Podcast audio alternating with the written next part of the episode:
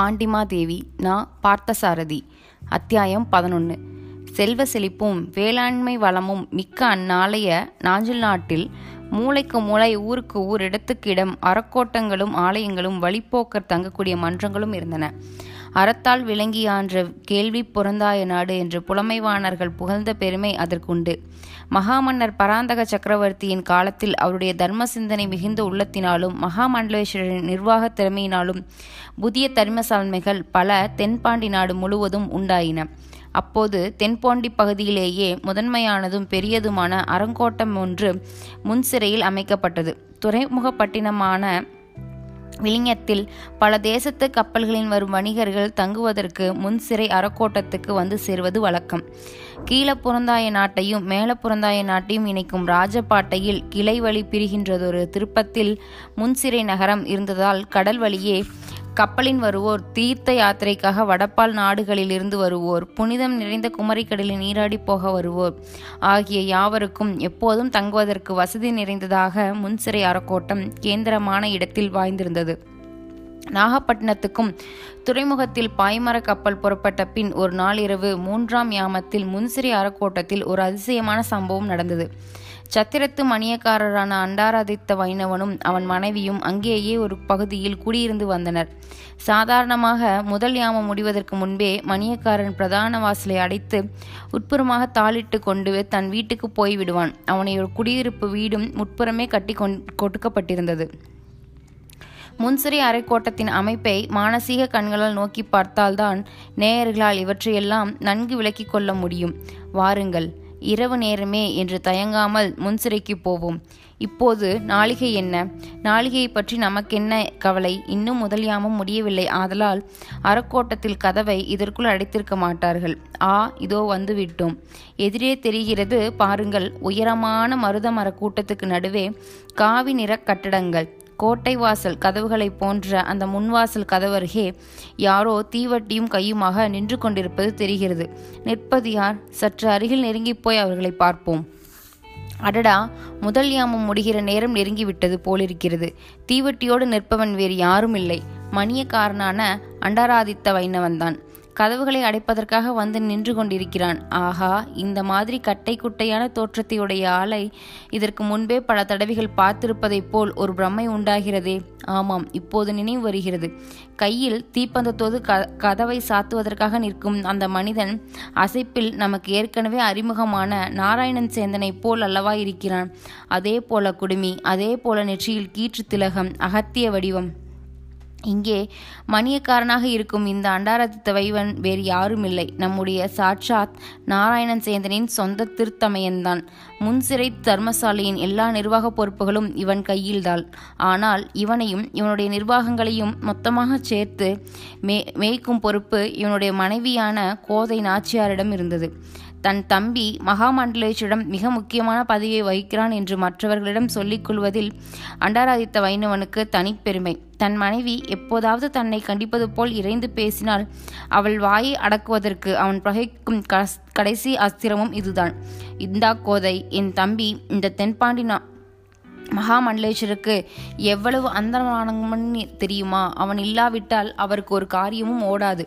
அவன் சுட்டு விரலை அசைத்தால் போதும். பெரிய பெரிய காரியங்களை சாத்து விடுவான். அப்படிப்பட்டவனுக்கு மூத்தவனாக பிறந்துவிட்டு நான் உன்னிடம் மாட்டிக்கொண்டு இந்த பாடுபடுகிறேன் என்று தன் மனைவியிடம் கூறுவான் அண்டாரதித்த வை வைணவன்.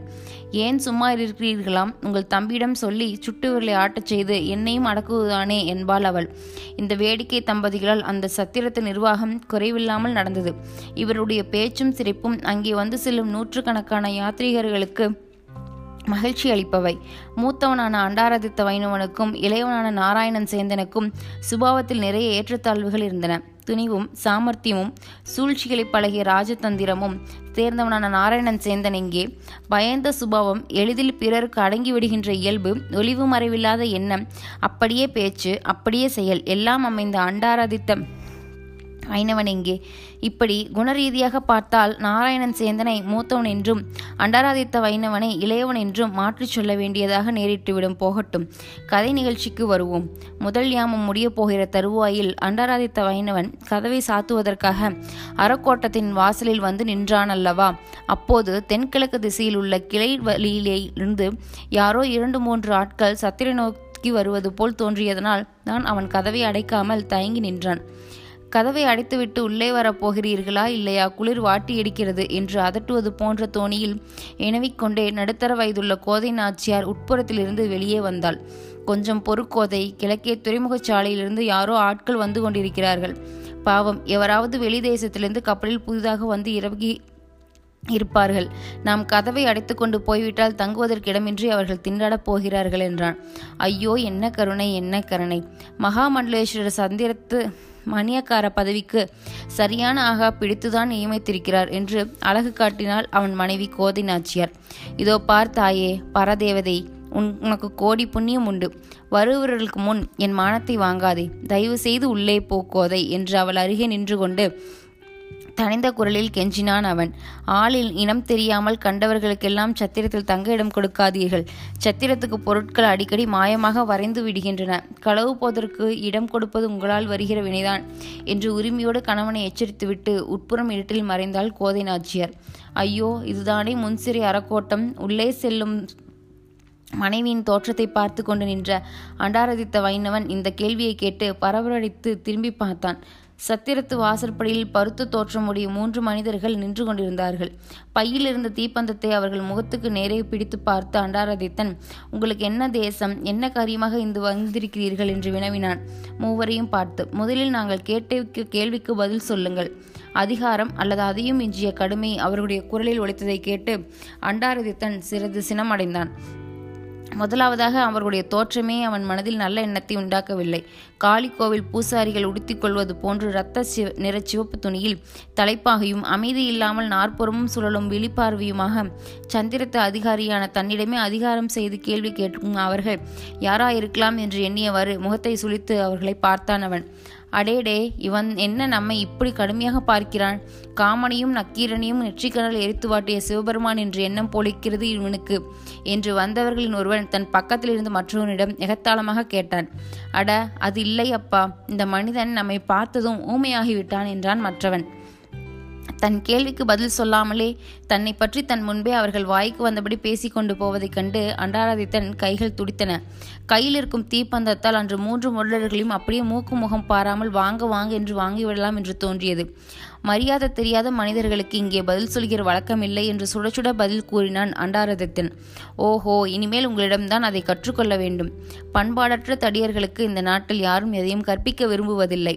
இப்படியே பேச்சு முற்றியது. அண்டாரதத்தன் ஒரு சொல்ல அவர்கள் ஒன்று சொல்ல அறக்கோட்டத்து வாசலில் ஒரே கூப்பாடாகிவிட்டது. உள்ளே ஒதுங்கி நின்று அந்த கூப்பாட்டை கேட்டுக்கொண்டிருந்த அண்டாராதித்தன் மனைவி கோதை நாச்சியார் பொறுமை இழந்து அது யார் அங்கே வந்திருக்கிறார்கள்? என்ன கூப்பாடு போட்டுக் கொண்டிருக்கிறீர்கள்? என்று எரிந்து கொண்டே வெளியில் வந்தாள். கண்களில் கனல் பொறி பறக்க வந்து நின்ற கோதை நாச்சியரை பார்த்து யாரா? யாரென்று நீயே வந்து கேள். இவர்கள் பேசுவதை கேட்டால் மனிதர்கள் பேசுவது போல் தெரியவில்லை என்று பதில் கூறினான் மணியக்காரன். ஒரு பெண்ணுக்கு முன்னால் துச்சமாக சொல்லுக்கோ செயலுக்கோ ஆளானால் அது யாருக்குத்தான் பொறுக்கும். அப்பனே ஒழுங்காக பேசு என்று சொல்லிக்கொண்டே கையை ஓங்கிக் கொண்டு அண்டாராதை தன் மேல் பாய வந்தான் ஒருவன். அருகில் நெருங்கினாயோ பொசுக்கி விடுவேன் பொசுக்கி என்று தீப்பந்தை ஓங்கினான் அண்டாராதித்தன். உடனே இன்னொருவன் இடையிலிருந்து வாளை உருவினான். மற்றொருவன் கையிலிருந்து வேலை நீட்டினான். ஐயோ இந்த குண்டர்களிடம் எதற்காக வம்பு செய்தோம்? இவர்கள் ஆயுதபாணிகளாக வந்திருக்கிறார்களே என்று அப்போதான் மனதில் பயம் உரைத்தது அவனுக்கு. கொடுமை தவளும் அவர்களுடைய கண்களை கவனிக்கையில் இவர்கள் எந்த தீமையும் கூசாமல் செய்துவிடக்கூடியவர்கள் என்று தோன்றியது. இதுதானா சத்திரம்? என்று கேட்டால் பதில் சொல்வானா? தீவட்டியும் ஓங்கிக் கொண்டு வருகிறான் மடையன். என்று வந்தவர்களின் ஒருவன் தன் கடைசி வசைப்புராணத்தை வெளிப்படுத்திய அதே சமயத்தில் இதுதான் சத்திரம். யாரையா நீங்கள்? அகால வேளையில் வந்து கலவரம் செய்கிறீர்கள். என்ன வேண்டும்? என்று வினவிக்கொண்டு பெண் புலி போல் கணவனுக்கு முன் வந்தால் கோதை. பெண்ணின் முகத்துக்கு இந்த உலகத்தில் எப்போதும் இரண்டு பெரிய ஆற்றல்கள் உண்டு. பிறரை கவருவது பிறரை அடக்குவது. கோதை நாச்சியர் வந்து நின்றவுடன் வாளையும் வேலையும் பார்த்து பயந்து சிறிதே நடுங்கிக் கொண்டிருந்த அண்டாராதித்த வைணவனுக்கு தெண்டு தென்பு உண்டாயிற்று. அப்படி கேள் சொல்கிறேன். இந்த மாதிரி முரடர்களுக்காகவா சத்திரத்தை கட்டி வைத்திருக்கிறார்கள்? என்று அவளோடு ஒ- ஒத்து பாடினான் அண்டாரதித்தன். அம்மணி இதுவரை இந்த அசட்டு மனிதரிடம் சண்டை பிடித்ததுதான் பலம். நீங்கள் மிகவும் நல்லவர் போல் தோன்றுகிறீர்கள். நாங்கள் வெளி தேசத்திலிருந்து வந்தவர்கள். வினிங்கத்தில் வந்து இறங்கினோம். முன்சிறை சத்திரத்துக்கு போனால் தங்குவதற்கு இடம் கிடைக்கும் என்று கூறினார் கூறினார்கள் அதனால்தான் இங்கு வந்து சேர்ந்தோம் என்று குலைந்து கொண்டு பேசினான் ஒருவன். அது சரி நீங்கள் மூவரும் யார் என்று முதலில் சொல்லுங்கள். வருகிறவர்கள் இன்னார் என்று தெரிந்து கொள்ளாமல் இங்கு யாருக்கும் இடம் கொடுப்பது வழக்கமில்லை என்றால் கோதை நாச்சியார். வாசற்படியில் நின்ற அந்த மூவரும் பதில் சொல்லவில்லை. தங்களுக்குள் ஒருவர் முகத்தை ஒருவர் பார்த்து கொண்டு ஆந்தையைப் போல் பேந்த பேந்த விழித்தார்கள். ஒருவேளை நீங்கள் யாரென்று உங்களுக்கே தெரியாதோ மனைவி பக்கத்தில் நிற்கின்ற தெம்பில் குத்தலாக இப்படி ஒரு போடு போட்டான் அண்டாராதித்த வைணவன். ஏடி குருமிக்காட சோழியா இனிமேல் நீ குறுக்கே பேசினால் மண்டியை பிளந்து விடுவோம் என்று சினமடைந்து கத்தினான் ஒருவன் யாராயிருந்தால் உங்களுக்கு என்ன? சத்திரத்தில் தங்க இடம் கேட்டால் பூர்வோத்திரமெல்லாம் சொல்லித்தான் ஆக வேண்டுமா? என்றான் இன்னொருவன். கோதை நாச்சியார் அவர்களை ஒருமுறை நன்றாக பார்த்தாள். அவர்கள் விவாதமும் யுக்- குயுக்தியும் அவளுடைய மனதில் பல மாதிரியான சந்தேகங்களை கிளப்பின. ஐயா உலகத்தில் தங்களை இன்னார் என்று சொல்லிக்கொள்ள விரும்பாதவர்கள் இவர்கள்தான். திருடினவர்கள் திருட வந்தவர்கள் கொலை செய்தவர்கள் கொலை செய்ய போகிறவர்கள் வாழ்ந்து கெட்டவர்கள் அல்லது மானம் இழந்தவர்கள். இந்த வகையைச் சேர்ந்தவர்கள்தான் தங்களை இன்னார் என்று சொல்லிக் கொள்வதற்கு நாணம் அடைய வேண்டும் என்று சொல்லிவிட்டு குறும்புத்தனப்பாக சிரிப்பொன்றை நெளிய விட்டாள் அவள். என்ன சொன்னாய்? எவ்வளவு திமிர் உனக்கு? என்று சொல்லிக்கொண்டே மூன்று பேர்களும் சத்திரத்து வாசற்படியில் மேலே ஏறினர். ஆமாம் சொன்னேன். சோற்று குப்பில்லை என்று. சீ போங்கள் வெளியே என்று சொல்லிக்கொண்டே கணவனை உட்புறம் இழுத்துக்கொண்டு முகத்தில் அறைந்தாற்போல் வாசல் கதவை படீர் அரைந்து அறைந்து தாளிட்டாள் கோதை. கதவு முகத்தில் இடித்து விடுமோ? என்ற பயத்தில் அதிர்ச்சியடைந்து பின்னுக்கு நகர்ந்த மூவரும் வாசற்படிகளை தடுமாறி நிலைகுலைந்து விழுந்தனர். அயோக்கிய பெண் பிள்ளை என்ன பேச்சு பேசிவிட்டாள் என்று கருவி கொண்டான் ஒருவன். வரட்டும் வரட்டும் எங்கே போய்விடப் போகிறாள். நாமும் சில நாட்கள் இந்த பிரதேசத்தில் தானே இருக்கப் போகிறோம்.